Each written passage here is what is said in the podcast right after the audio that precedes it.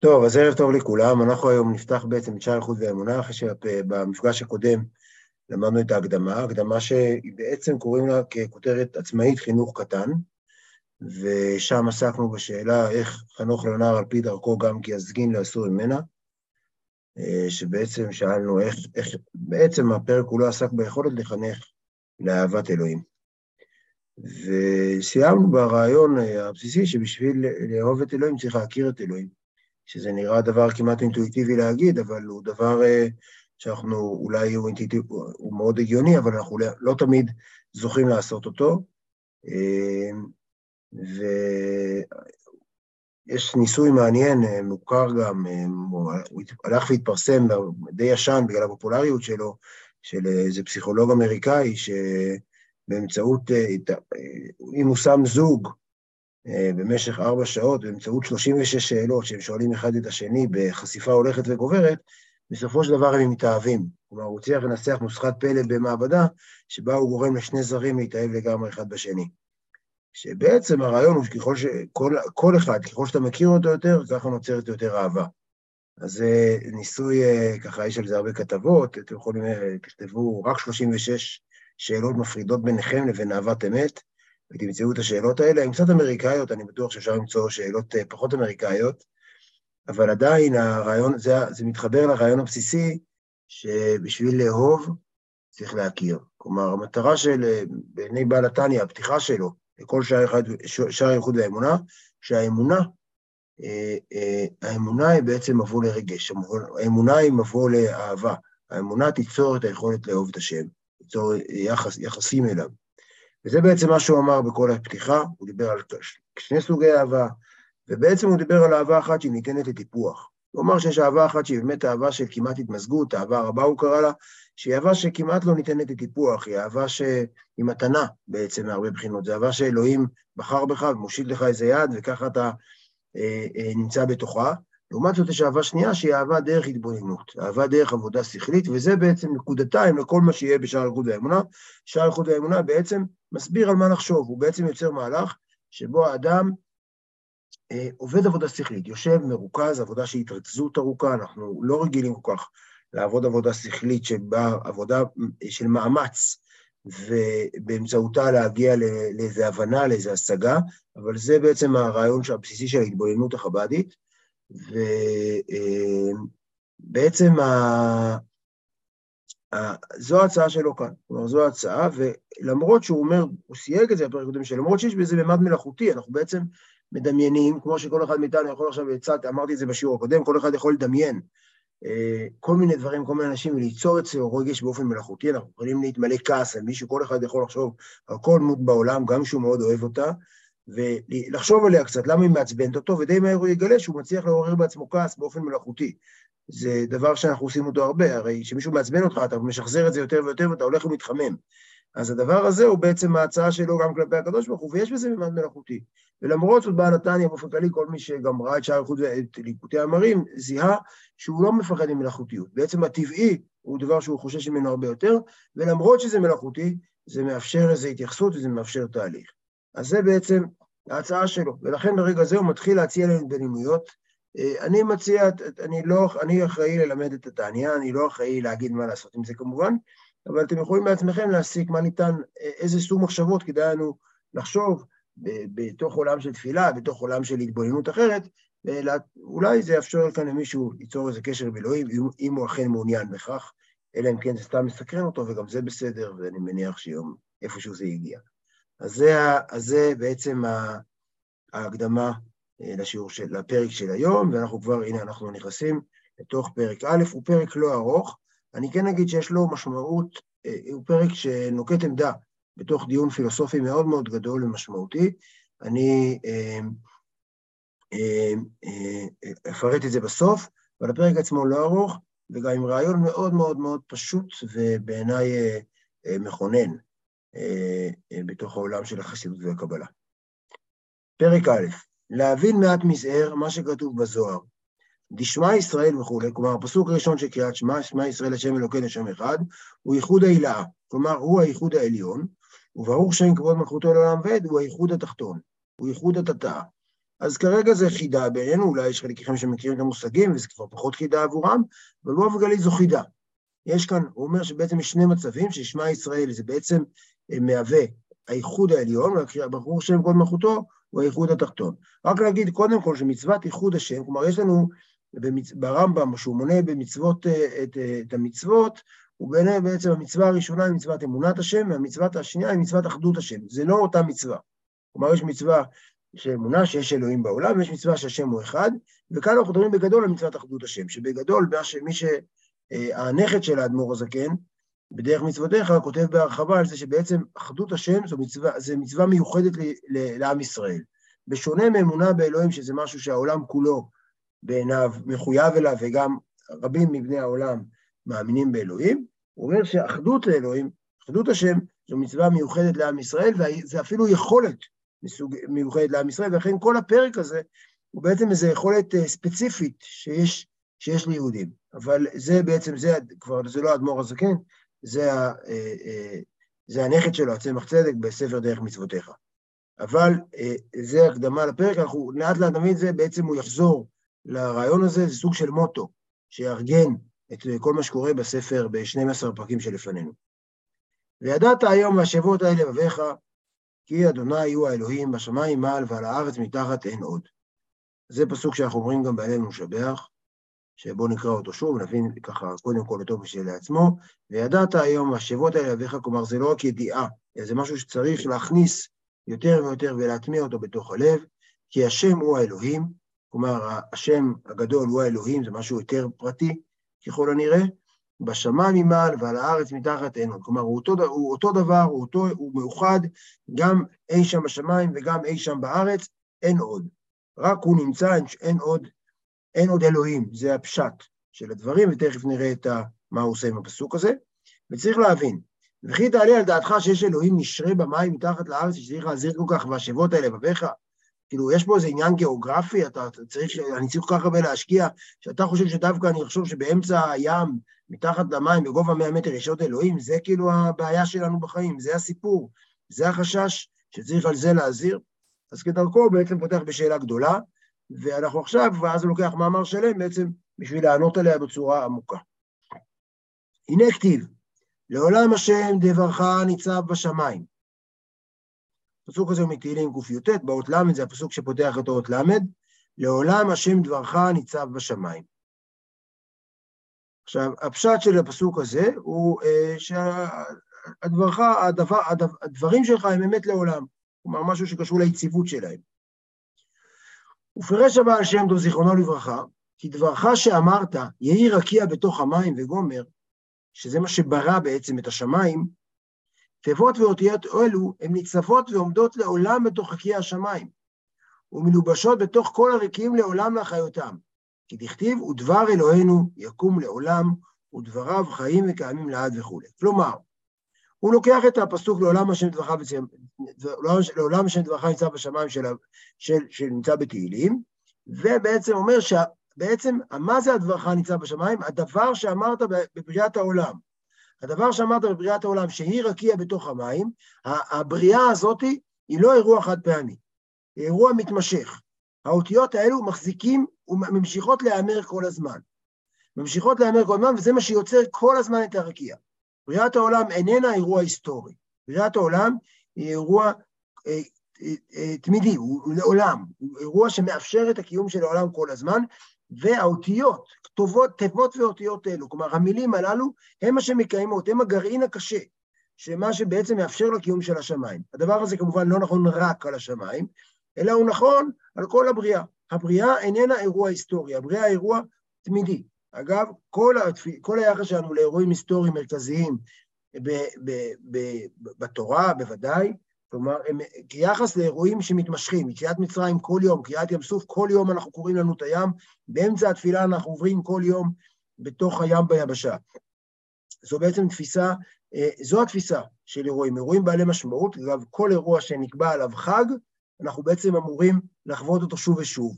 וכל אירוע שמוזכר בתפילה אנחנו אמורים לחוות עליו שוב ושוב, ולכן גם אה, אומרים שקריאת שמע עצמה היא יציאת מצרים. כל פעם שאדם קורא קריאת שמע, הוא בעצם יוצא ממצרים, הוא בעצם מרחיב הוא, תכף נראה שהוא מרחיב, זה מה שהספר הזה יספר לנו, שקריאת שמע מרחיבה מחדש, פוקחת לו את העיניים ומרחיבה מחדש את התודעה שלו.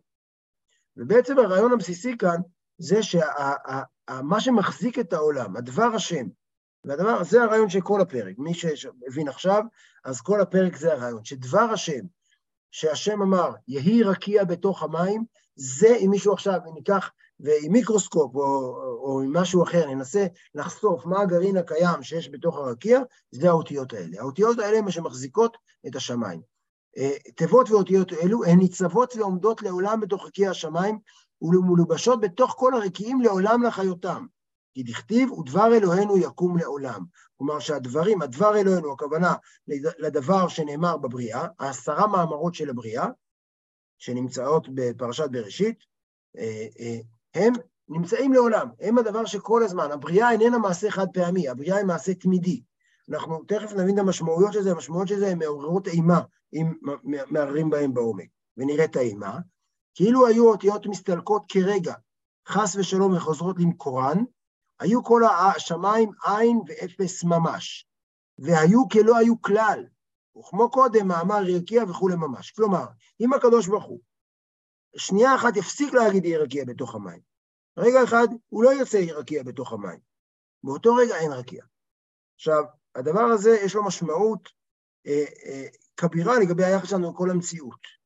כל המציאות, היחס שלנו לכל המציאות, הוא בעצם, אנחנו מתייחסים למציאות כקיימת, ואל אלוהים כמשהו שנמצא מעל, משהו, אנחנו, אחת הבעיות שלנו הגדולות, האתגרים הגדולים בעבודת השם שלנו היא שהעולם מאוד מאוד קיים בעינינו. המטרה שלו בפרק הזה היא לערער את הקיום המוחלט של העולם, היא להפסיק להתייחס לעולם כקיים באופן מוחץ, ואת אלוהים כאולי קיים. יש משפט חב"די ידוע, שאומרים אותו, שהעולם אומרים שעולמות בפשיטות ואלוקות בהתחדשות. כלומר, זה פשוט שהעולם קיים, ואלוהים זה חידוש שהוא קיים. גם אנחנו בגיל מסוים מתחילים להיחשף לרעיון שאולי אלוהים קיים. ובעצם הטענה, האמירה היא שאנחנו צריכים לעשות הפוך, שהאלוקות תהיה בפשיטות, שברור שיש אלוהים, ואולי יש עולם. ובעצם כל הדברים האלה מתחילים, והמקור שלהם הוא מתוך הרעיון הזה, שהעולם הוא נברא כל הזמן. ואם הקדוש ברוך הוא לרגע אחד לרגע אחד יפסיק להגיד את העולם, לא יהיה עולם. עכשיו, אנחנו נראה בפרק הבא שזה יש לנו משמעות, כל ההתייחסות להשגחה פרטית היא אחרת לגמרי, זה לא שהוא מפקח על העולם, אלא שהוא מחיה אותו כל רגע. ובראש השנה, שהעולם נברא שוב, אנחנו מתפעלים על שנה, הוא יוצר, זה לא שאנחנו מתפעלים איזה שנה תהיה, אלא הוא, הוא יוצר את העולם כל רגע, והכל יכול ממילא להשתנות כל רגע. הכל הרבה הרבה יותר גמיש, כי בעצם אין כאן איזו מציאות רציפה, יש בה מציאות שכל הזמן נדרשת אה, להיות מחוברת לאלוהים, היא נבראת כל הזמן. וכן בכל הברואים שבכל העולמות עליונים ותחתונים. ואפילו ארץ על איזו הגשמית ובחינת דומה ממש. אילו היו מסתלקות ממנה כרגע חס ושלום האותיות מעשרה מאמרות שבהם נבראת הארץ בששת ימי בראשית, הייתה חוזרת לעין ואפס ממש, כמו לפני ששת ימי בראשית ממש. יש לנו הרבה פעמים תפיסה, אם אמרתי שהתפיסה הראשונה היא תפיסה של העולם כקיים ואלוהים כאולי קיים, יש לנו תפיסה גם כן, אה, שנמצאת בהרבה משלים, שבעצם היחס של אלוהים לעולם הוא כמו היחס של הנשמה אל הגוף שלנו. ולכן אנחנו אומרים, טוב, אם אלוהים יעזוב את העולם, אז זה כמו שהנשמה תעזוב את הגוף שלנו, ואז הגוף יהיה מוטל כדומם. כאן זה לא, זו אמירה הרבה יותר קיצונית. זה לא שהגוף יהיה מוטל כדומם, לא יהיה גוף. כלומר, אם הקדוש ברוך הוא אה, יפסיק לחשוב את העולם, לרגע אחד יפסיק לומר את העולם במילים, ממש עם באותיות מעשרה מאמרות, באותו רגע העולם יתנדף לחלוטין, יתפוגג. אין שום קיום, זה יהיה עין ואפס כמו לפני הבריאה. זה בעצם הרעיון שהוא מציג כאן, שעכשיו, אה, אגב, אני אגיד בסוגריים, שלגבי אה, האדם, האדם במחשבה, ישראל עלו במחשבה דווקא, שדווקא ישראל בשונה מה... יש לזה הרבה משמעויות לגבי... אה, אה, שדווקא עם ישראל הוא לא בדיבור, אלא הוא בעצם הועלה במחשבה, ולכן אה, אלוהים חושב אותנו כל הזמן. כלומר, אנחנו חלק מסיפור שאלוהים גם חושב אותנו כל הזמן, ואם הוא לשנייה אחת, כל אחד מאיתנו עכשיו יכול לעשות את התרגיל הזה בתוכו, ולדמיין, להמציא לעצמו דמות בתוך הראש, לדמיין אותה רגע, להלביש אותה איזשהם בגדים, לדמיין אותה הולכת באיזה מקום, ועכשיו להפסיק לחשוב אותה. ככה נראה מחשבה, וככה נראה הפסקת המחשבה. כלומר, הרעיון הוא שהקדוש ברוך הוא יכול להפסיק לחשוב אותנו, וכל אחד כרגע, הקדוש ברוך הוא חושב אותו. כל אחד מאיתנו, הקדוש ברוך הוא חושב אותו, וכל הרהיטים שסביבכם, והאדמה שאתם דורכים עליה כרגע בביתכם, והשמיים שאתם רואים, השמיים השחורים ש, של הלילה שעולים מחלונכם, הם כרגע דיבור של אלוהים, שבשנייה שהוא אה, לא, לא ידבר אותו, הוא לא יהיה. וזה רעיון שמעורר אה, סוג פתאום שהכל משתנה, וזה סוג של הסרת מסך. אה, אה, פתאום הכל נראה אה, אחרת. אם מתבוננים בזה הרבה, וזה גם יוצר יראה גדולה, גם יוצר חיבור מאוד גדול ואינטימיות, כי בעצם אלוהים חושב אותי כרגע, ואני בעצם ביטוי שלו, ביטוי של המחשבה שלו, ואני, והשולחן הזה הוא פתאום הופך להיות, במקום סתם חפץ דומם, הוא הופך להיות התגלות של אלוהים שאני כרגע רואה אותה. וזה זה, זה, זה, זה משהו, שזה מצוות אחדות השם. כלומר, שפתאום אתה מבין שהכל אחד, שהכל אלוהים. עכשיו, אה, אנחנו, אני תכף ארחיב בזה עוד טיפה, על משמעויות רחבות של זה יותר, אבל אני, בואו נמשיך עוד טיפה בפרק. וזהו שאתם רואים, הוא לא ארוך, אנחנו היום ביום יותר קצר. וזהו שכתב הארי, זיכרונו לברכה, שגם, אגב, זה מאוד חשוב בפרק הראשון, שהוא שם גם את הבעל שם טוב וגם את הארי, אלה בעצם האורות הגדולים שהוא מתייחס אליהם. וזהו שכתב הארי, זיכרונו לברכה, שגם בדומה ממש, כמו אבנים ועפר ומים, יש בחינת נפש וחיות רוחנית. כלומר, הארי לא רק מזהה שהעולם הזה מתקיים באמצעות המילים של אלוהים, באמצעות האותיות שלו, אלא שהאותיות האלה הם הנפש וחירות רוחנית. בעצם המשמעות היא של האדם, אנחנו למדנו בתניא, שלאדם יש שתי נפשות, נפש אלוקית ונפש בהמית.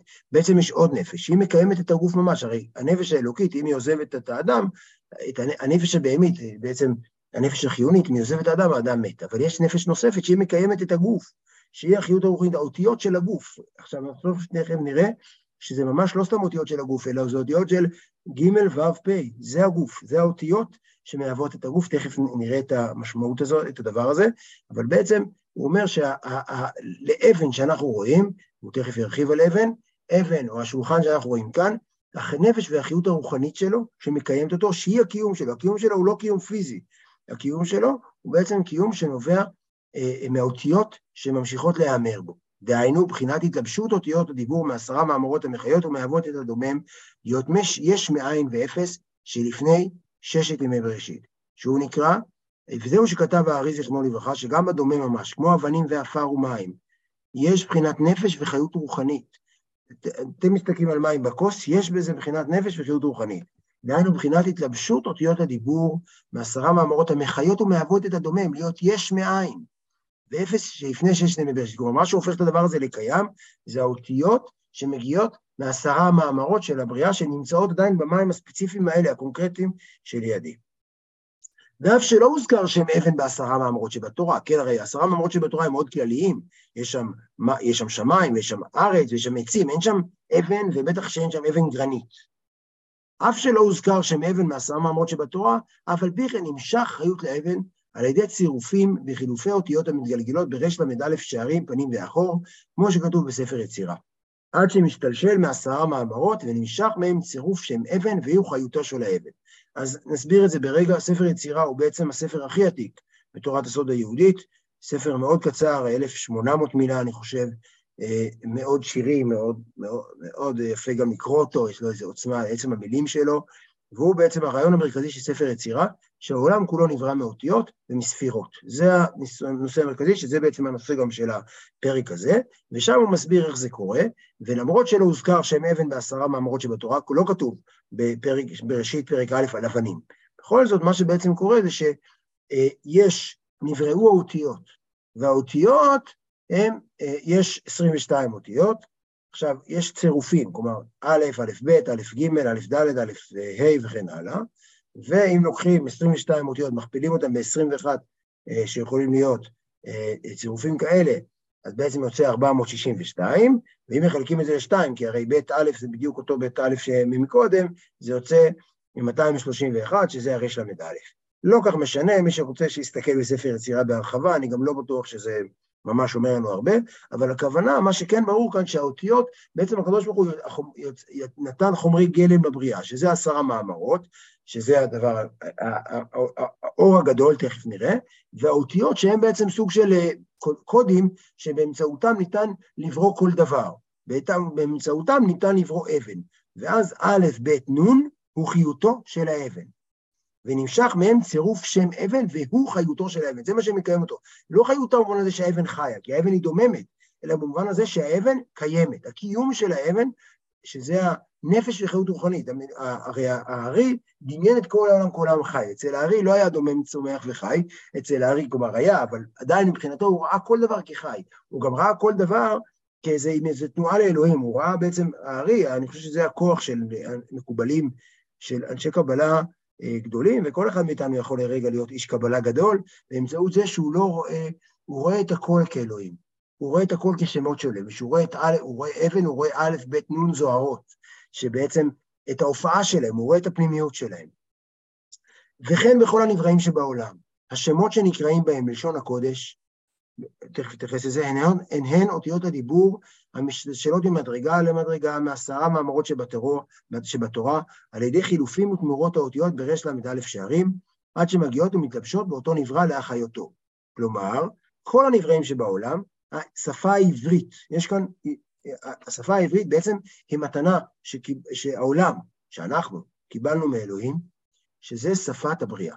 זה השפה שבה שיש לה ייחודיות על פני שפות אחרות, שהיא שפה שבה מבטאת את הפנימיות של הדבר. דווקא עברית, אה, אה, זה הטענה אה, שנמצאת כאן. שיש, עכשיו, זה נותן איכות אדירה לשפה שלנו, לכוח של מה שאנחנו עושים כשאנחנו מדברים. תכף נתייחס לזה בעוד כמה היבטים, אבל הרעיון הבסיסי כאן, שהשפה העברית, שאתה אומר, עכשיו, תחשבו רגע את הרעיון, שאתה נותן שם לילד, שאתה אומר מילה, יש לה כוח כי זה בעצם שימוש, אה, אתה בעצם אה, אה, משתמש בקוד שאלוהים נתן לברוא. עכשיו, כרגע אנחנו מדברים קודם כל על אלוהים, כאשר זה בדיוק הרעיון כאן, שבעצם השמות שיש, זה הדבר, הדברך השם לעולם ניצב בשמיים, כלומר הכוונה היא שגם בשמיים וגם בכל מקום, הדבר השם. עכשיו, הוא הדבר שמחיה את, את, את כל העצמים ואת כל הבריאה שסביבנו. עכשיו, אבל לא כל דבר יכול לקבל אה, מעשרה מאמרות. עשרה מאמרות זה בעצם, אה, זה האור הגדול, זה ההבזק הגדול, שהוא בורא את, ה, את, ה, את העקרונות הגדולים. בסופו של דבר, השמות ש, שנקראים בהם בלשון הקודש, הן אותיות הדיבור, הן ממדרגה למדרגה, משתלשלות ממדרגה למדרגה. כלומר, יש פה תהליך של הצטמצמות, בשביל לאפשר שהאבן לא תתפוצץ, שהאבן תהיה אטומה, אנחנו בסופו של דבר מסתכלים על שולחן, ואנחנו לא מרגישים שאנחנו מסתכלים על משהו שהוא כולו אלוהים, שהוא, שיש בו איזה, איזה, אה, שהוא, אה, אלוהים מצליח להסתתר בתוכו. ההסתר, אני מדבר עוד הרבה על ההסתר של אלוהים בתוך העולם, אבל אה, בעצם ההסתתרות הזאת מתאפשרת באמצעות זה שיש כאן איזה תהליך של הצטמצמות, עד שהאות נהיית אות שמרגישה עבורנו כאות ריקה. כלומר, מרגישה עבורנו כאות ללא אלוהים, ואז האבן, אנחנו מסתכלים על האבן ונראה לנו שהיא אבן שקיימת בזכות עצמה. ובעצם המטרה שלנו היא בעצם להסיר את האשליה הזאת של הקיום בתוך עצמו. המטרה שלנו להסתכל על כל העולם, וזו עבודה, אה, כאמור, זה רגע מאוד, רגעים שאדם מצליח, אנשים מתארים את הרגעים האלה, זה רגעים שאנשים מתארים אותם גם בעולם של קדושה וגם בעולם של מדיטציה שאין בה קדושה, אבל זה, זה רגעים של איזה סוג של, של איזה, של שלווה מלאה, של, שאתה מרגיש שכל העולם מאורגן. אלה רגעים של אחדות השם, רגעים שבהם הכל אחד. רגעים שאתה מתייחס לפאנצ'ר שלך באוטו, אני אהפוך את זה להכי בנאלי, לפאנצ'ר שלך באוטו, הפאנצ'ר הזה, אלוהים ברא אותו ברגע זה, זה בריאה של אלוהים אותו רגע, ועכשיו, האם יש לה סיבה, או האם היא נועדה ל... זה, זה כבר שאלה אחרת, איך תופסים את אלוהים, אבל אה, בוודאי זה לא משהו מנותק, אין שום דבר מנותק בכל העולמות. אה, אז לפי, עכשיו, למה חילופים ותמורות האותיות? זה מה שהסברתי קודם, והוא ימשיך לומר את זה כאן. לפי שאין פרטי הנבראים יכולים לקבל חיותם מעשרה מאמרות עצמן שבתורה. שהחיות הנמשך מהן עצמן גדול מאוד מבחינת הנבראים פרטיים. ואין כוח בהם לקבל אחריות אלא על ידי שיורד אחריות ומשתלשל ממדרגה למדרגה פחותה ממנה, על ידי חילופים ותמורות האותיות וגימטראיות, שאין חשבון האותיות, עד שיוכל להצטמצם ולהתלבש ולהתהוות ממנו נברא פרטי. כלומר, האבן הספציפית שפה אני רואה, וגם החתיכת מים שיש לי בכוס כאן כרגע, כל הדברים הללו הם אה, אה, אה, אה, בשביל שיוכלו אה, להתקיים בעולם שלנו, שיהיה נברא פרטי ספציפי, זה כבר לא הרעיון הגדול של המים, זה המים שכאן, צריך לעשות תהליך של ירידת אחריות והשתלשלות על ידי כל מיני מהלכים בתוך האותיות, אבל בסופו של דבר עדיין המים האלה זה אותיות של אלוהים, הם קיימים מכוח האותיות של אלוהים. וזה שמו, וזה שמו שקראו לו בלשון הקודש. הוא כלי לחיות המצומצם באותיות של זה. כלומר, זה אומנם מצומצם, ולכן הכוס נראית לנו לגמרי מנותקת, ונראית לנו מתה, נראית לנו דוממת, עדיין הוא, אה, זה שמו אשר יקראו בלשון הקודש, הוא כלי לחיות המצומצם באותיות של זה, עדיין אלוהים, שנשתלשל מעשרה מאמרות שבתורה שממשיכים להיאמר, שיש בהם כוח וחיות לברוא יש מאין ולהחיותו לעולם. כלומר, האותיות האלה הם הכוח והחיות הפנימי שלו, וזה מה שגורם לו להחיותו. דאורייתא וקודשא בריחו כול אחד. כלומר, וזה אומר שהתורה, הוא מוסיף כאן עוד דבר, התורה כולה, היא בעצם, כאן התורה היא לא ספר, הוא לא סיפור על תולדות עם ישראל, והיא גם לא אה, אה, אה, ציוויים, התורה היא קודם כל גילויים של אלוהים. זה הרעיון הבסיסי, אה, הרמב"ן אומר שכל התורה היא שמות של אלוהים. בעצם דאורייתא וקודשא בריחו כל אחד, כי כל האותיות שבתורה מבטאות את אלוהים. עכשיו, זה הרעיון הבסיסי של, של הפרק. יש, אני כאן רוצה להרחיב את זה טיפה ולהגיד טיפה על המשמעויות, אז אני רגע אפסיק את השאר ולומר עוד כמה דברים. שבעצם, ה, ה, ה, קודם כל, צריך להגיד שכמו שאמרנו שמאמרות של אה, בראשית הם מאמרות שממשיכים בהתמדה, גם בעצם, אה, גם בעצם עשרת הדיברות נאמרים בהתמדה. במעמד הר סיני היה רגע שבעצם נחשפנו אל, אל הדיברות האלה. אבל בעצם כל מה שאלוהים אומר, הוא לא, אין דבר, אלוהים לא אומר משהו חד פעמי. בעצם ממילא נבואה, זה לא איזה רגע שבו אתה, אה, שבו אלוהים מדבר, אלא זה רגע שבו אתה מצליח להסתכל, להסיר וילון. אה, הרב קוק אומר שכאשר אדם רואה אדם אחר ומזהה בו, הרב קוק, ואפשר גם לראות את זה בלוינס, שהאדם רואה אדם אחר והוא מזהה אותו כאלוהים, הוא בעצם חווה רגע של נבואה, הוא בעצם חווה את התגלות. כלומר, הנבואה ממילא תלויה יותר בנו, מאשר באלוהים. תלויה בעבודה שלנו, בעבודה, בהתבוננות אה, שלנו על העולם. ברגע שאנחנו מצליחים לחדור את העולם באמצעות, לחשוף את העולם, באמצעות איזה סוג של עבודה שכלית, שבה אנחנו מבינים את הרעיון הזה ומחפשים אותו, ומדי פעם אנחנו חושפים את זה. עכשיו, זה הרבה פעמים באמת יכול להיות לא, לא אמיתי, אבל כאשר זה כן אמיתי, אנחנו מדי פעם נחווה את זה, ומדי פעם זה בעצם נראה רגעים של נבואה. אז זו נקודה ראשונה. נקודה אה, אה, אה, שנייה, זה בעצם קשורה לכל השיח, ה, אה, לשיח פוסט-מודרני, שמאוד נמצא כאן בתוך הדיבור על היחס לשפה. אני לא מספיק מבין בזה, וודאי יש פה אנשים שמבינים בזה יותר ממני, אבל כן אני חושב שיש פה איזה רעיון, יש פה, קודם כל הרעיון הבסיסי של שפה, היא ששפה מתארת מציאות. כלומר, זה איזה רעיון בסיסי. יש שולחן, אנחנו הסכמנו בינינו שקוראים לו שולחן, בשביל שאם אני אבקש ממישהו כאן להביא לי שולחן, נדע על מה מדובר. זה פחות או יותר התפיסה, שיש מציאות, יש ים, ואנחנו החלטנו שקוראים לו ים, בשביל שאני אשאל איפה הים, תגידו לי איפה הוא. זה בעצם תפיסה הכי הכי בסיסית אה, ומסורתית של שפה ביחס לעולם. אה, התפיסה אה, שכאן, תפיסה אחרת לגמרי, זאת אומרת, השפה קדמה לעולם, השפה יוצרת את העולם. זה לא שיש שולחן, וכאילו יש שולחן פיזי ואנחנו החלטנו לקרוא לו שולחן, אלא שולחן זה שמו, שולחן זה הוא, שולחן זה מהותו. הדבר הזה הוא, הוא, הוא רעיון לגמרי לגמרי הפוך, הוא נותן כוח אדיר לשפה, השפה קודמת למציאות, הרעיון קודם למציאות, כלומר זה נותן כוח הרבה יותר גדול אה, לרעיון על פני החומר. עכשיו, זה, זה, זה רעיון קודם כל כשלעצמו, שאפשר לשבת, ואני אמרתי, מי שאני ברגעים שבהם מתבוננים בו לעומק, אפשר לראות ממנו במה שהוא יכול לחולל באופן שבו אנחנו מתייחסים לעולם. רציתי לשאול... כן. סליחה. רציתי לשאול, אז כשמתייחסים, האם יש בכלל משהו שנקרא שמות קודש, שמות חול? יש את הצירופים הרי של שם השם בעצמו, ועכשיו בעצם אומרים שאפילו סתם שם עצם הוא בעצמו, הוא קדוש בעצם. הוא, גילוי, בו... ש... הוא גילוי של אלוהים, כמו שאתה רואה, יש דרגות שונות. בפרק הזה יש שני דברים שלא נמצאים גם, גם, גם מה שאתה מתאר. ברור ששמות, הרי מה שבעולם החסידות והקבלה אומרים, זה בראשית ברא אלוהים, שהדבר שברא, נברא ראשון זה השם אלוהים. זה בעצם הרעיון הראשון, או כמו שאומר אה, הרמב"ן, שמפסק את התורה, אומר שאפשר לפסק את כל התורה האחרת, זה בראש יתברא אלוהים. כלומר, שבעצם הדבר הראשון שנברא הוא שם אלוהים, כי בעצם העין ברא, אה, אה, צמצם את עצמו בשביל להיות מושא להתייחסות. הוא לא מדבר על זה כאן, הוא גם לא יוצא היררכיה בין טוב לרע.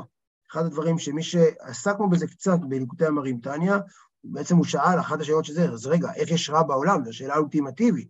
אם בעצם אני אומר שהכל אלוהים, אז גם, אז גם אה, ח' ז' י' ר' חזיר, הוא גם כן התגלות של אלוהים, מדוע אסור לנו לאכול אותו? זה בעצם, אה, זה, זה מעלה המון שאלות, אבל כרגע אני לא רוצה לעסוק, אנחנו במרחב אחר. לגבי שמות אלוהים, הוא כן יתייחס לזה בהמשך הרבה יותר בהרחבה, אה, אבל ברור שיש היררכיה. אתם רואים כבר כאן שיש השתלשלות שונה, שעשרה מאמרות אינם כמו, זה לא כמו שם אבן. אני רק רוצה להמשיך את ההצעה שאמרתי קודם, הרעיון הזה ששפה בוראת מציאות, ששפה קודמת למציאות, הוא בעצם רעיון שנמצא מאוד חזק היום בתוך שיח פוסט-מודרני, שבעצם מדבר על זה ששפה היא מבנה את המציאות, ששפה, שהמציאות, אה, אה, אה, אה, אני לא יכול להתייחס אליה בלי שפה. עכשיו, שוב, אני לא מספיק מבין בזה, אבל אני חושב שזה מעניין לראות את זה כאן. אה, אה, יש הרבה הוגים שהדבר הזה, הוא מתעסקים בו הרבה מאוד, אבל בעצם שפה מאפשרת התייחסות לעולם. שפה, אין לי, התייחס, אין לי יכולת להתייחס אה, לעולם אה, אה, בלי איזושהי שפה. עכשיו, זה לא אותו רעיון ששפה בוראת מציאות, כלומר, ברור שיש מציאות, אבל הטענה היא שאנחנו כבני אדם, אני לא יכול להתייחס לאף אחד, לשום דבר, אני לא יכול לחשוב על משהו שאין לי שפה בשבילו. אה, או כמו שוויטקנשטיין, שעסק בזה הרבה, אמר שגבולות שפתיים משמעם גבולות עולמי. כלומר שאדם לא יכול לחשוב, אנחנו לא יכולים, מה שאנחנו לא יכולים, זה הפחדים הכי גדולים שלנו מדברים שאנחנו לא, לנו מילים עבורם. וזה המקומות שבהם הם מעבר לכוחותינו ויכולותינו, ובעצם הדבר הזה, בפרק, אני חושב שבעל התניא מציג על משהו קצת אחר, כי בעצם השפה בורטת את המציאות, אבל גם העולם הפוסט-מודרני היום נותן למילים הרבה יותר כוח מאשר למציאות, וממילא לסיפור הרבה יותר כוח, לנרטיב הרבה יותר כוח, ממילא השאלה אם קוראים, אה, אה, אם, אה, אם, מה, איך, כל מיני שאלות של מגדר, יש להם כוח מאוד גדול, איך מתייחסים, האם, האם, איך, איך מתייחסים, מה השמות שנותנים לדברים, יש איזה כוח מאוד גדול להבניה, בעצם זה יוצר את המציאות, וזה, אפשר להגיד שיש קשר בין הדברים, והפרק הזה הוא פרק שהעסיק הרבה בשאלה הגדולה מה הקשר בין, בתוך כל העולמות האלה, אבל בוודאי יש כאן רעיון שהשפה יש לה כוח. זה נקודה, חושב שאני רוצה להגיד, אני רוצה להגיד עוד שתי נקודות, נקודה ראשונה, נקודה, לא כבר לא ראשונה, אבל עוד נקודה, שבעצם אחת השאלות, אדמו"ר הזקן כאן, יש טענה מופגלית של הרבה הוגים שקשורים לטענות האלה, בעצם שהעולם הופך להיות לא קיים. כלומר, יש כאן, אני אמרתי קודם, שאלוקות אה, בפשיטות ועולמות בהתחדשות, העולם אולי קיים. הטענה כאן שיש אה, דיון גדול האם, האם האדמו"ר הזקן מחזק את העולם, אה, או מחליש את העולם בעצם, כי בעצם האם העולם לא קיים, כל העולם הוא אשליה. הטענה היא שבסופו של דבר, וזה אנחנו נראה, ראינו גם, אפשר לראות בליקוטי המרים, פרק ל"ז, אין, אין פה שום מטרה לבטל את העולם. זה לא המטרה, המטרה היא להפך, המטרה היא לחזק אותו. האדמו"ר הזקן, בכל היחס שלו לגשמיות, כל היחס שלו למעמד הר סיני כאירוע שיא שבה אלוהים התגלה וצעק מכל המציאות, כל המציאות צעקה, ומתוכנו צע, המציאות צעקה את דבר אלוהים, זה בעצם אה, ביטוי לזה שאין כאן מטרה לבטל העולם, אלא לחזק אותו. בעצם להגיד, אתה חושב שהעולם קיים כי הוא קיים בגלל כל מיני צירופי חומר, אה, אה, הפוך, העולם קיים כי אלוהים נמצא בו, וזה מה שמקיים, לכן העולם הוא הכי קיים, כי הוא קיים מכוח אלוהים. זו נקודה שהיא חשובה, כי בעצם אין אצל, ה, אצל האדמו"ר הזקן ובחב"ד בכלל איזו מוטיבציה לביטול הגשמיות, במובן הזה אה, יש, יש מונח ביטול הגשמיות, לא נעשה בו כרגע, אבל אין, אין מוטיבציה להגיד עזבו את העולם, אין עולם, תתעלם ממנו, להפך, אנחנו עובדים דרך העולם ושמחים בקיומו של העולם, אבל זה בגלל שהוא דבר אלוהים. עכשיו, הנקודה האחרונה שנמצאת בעצם בפרק, המילים האחרונות של הפרק הזה, דאורייתא וקודשא בריך כול אחד, שבעצם הקדוש ברוך הוא נתן לנו, באמצעות השפה שהוא נתן לנו, הוא נתן לנו אה, קוד ליצירה, הוא נתן לנו כעד, כבני אדם, וזה הכוח הגדול של האדם כיצור מדבר, את הקוד ליצירה, אנחנו בעצמנו, גם כן, כש, כמו שאמרתי קודם, כאשר אנחנו נותנים שם לילד, אנחנו מקיימים אותו, אנחנו אה, מגדירים מה הוא יהיה, זה לא איזה פעולה שאנחנו אומרים, אוקיי, זה הילד שלי, איך אני קורא לו? זה שוב, יש שולחן, בואו נחליט יחד שקוראים לו שולחן. אלא אנחנו מגדירים את מהותו, אנחנו יוצרים אותו באמצעות זה שאנחנו נותנים לו שם, אנחנו יוצרים לו מהות, אנחנו אה, בעצם משתילים לו את הנפש הפנימית הזאת שהארי דיבר עליה. זה, זה די, זה קצת מבהיל, אבל זה בעצם חלק מהטענה שנמצאת כאן. ממילא גם כל המילים שלנו יש להם כוח מאוד גדול, וכל התפילה אנחנו מתייחסים אליה כתפילה יוצרת. אה, אה, גם כן, בדרך מצוותיך, ספר חשוב, אולי יום אחד נגיע אליו. אי אז, דרך מצוותיך, הוא מדבר על זה שיש, שבתפילה, כאשר אני אה, אומר, תן טל ומטר לברכה, אני לא אה, אה, מבקש מאלוהים, תוריד גשם. אני מוריד את הגשם. כלומר, אנחנו יוצרים, השפה שלנו, באמצעות זה שאני אומר, ותן תנו מטר לברכה, כאשר אני אומר, רפאנו השם ונרפא, אנחנו בעצם, אנחנו בעצמנו, בגלל שאנחנו משתמשים במילים של אלוהים, שהוא נתן לנו רישיון, נתן לנו את הקוד החזקה שלהם, אנחנו מסוגלים אה, לחולל אה, מהלך. אנחנו מסוגלים לחולל בריאה. וזה בעצם הכוח הגדול שניתן לאדם כיצור מדבר, שהוא כוח שנוצר ממילים. אבל זה בשולי הדברים. הרעיון הגדול של הפרק הזה, אני אסכם, הוא בעצם שהבריאה שנעשתה אי אז היא אירוע מתמשך, והיא כל הזמן המילים נמצאות. אנחנו מסתכלים על העולם וכולו ביטויים וגילויים של דבר השם שממשיך לעולם. זה הדבר הראשון שהוא אומר בפרק הזה לגבי ההתייחסות של אלוהים בעולם. בהמשך הוא ימשיך בפרק וידבר גם על המשמעות של זה לגבי השגחה פרטית, וגם לגבי, אם ככה, אז איך יש עולם, איך, ומה המטרה שלנו, איך אנחנו מסוגלים עדיין להרגיש אה, שיש אדמה יציבה, והאם אנחנו צריכים להרגיש שיש אדמה יציבה, זה יהיה בהמשך. עד כאן פרק א' בשעה איחודי אמונה.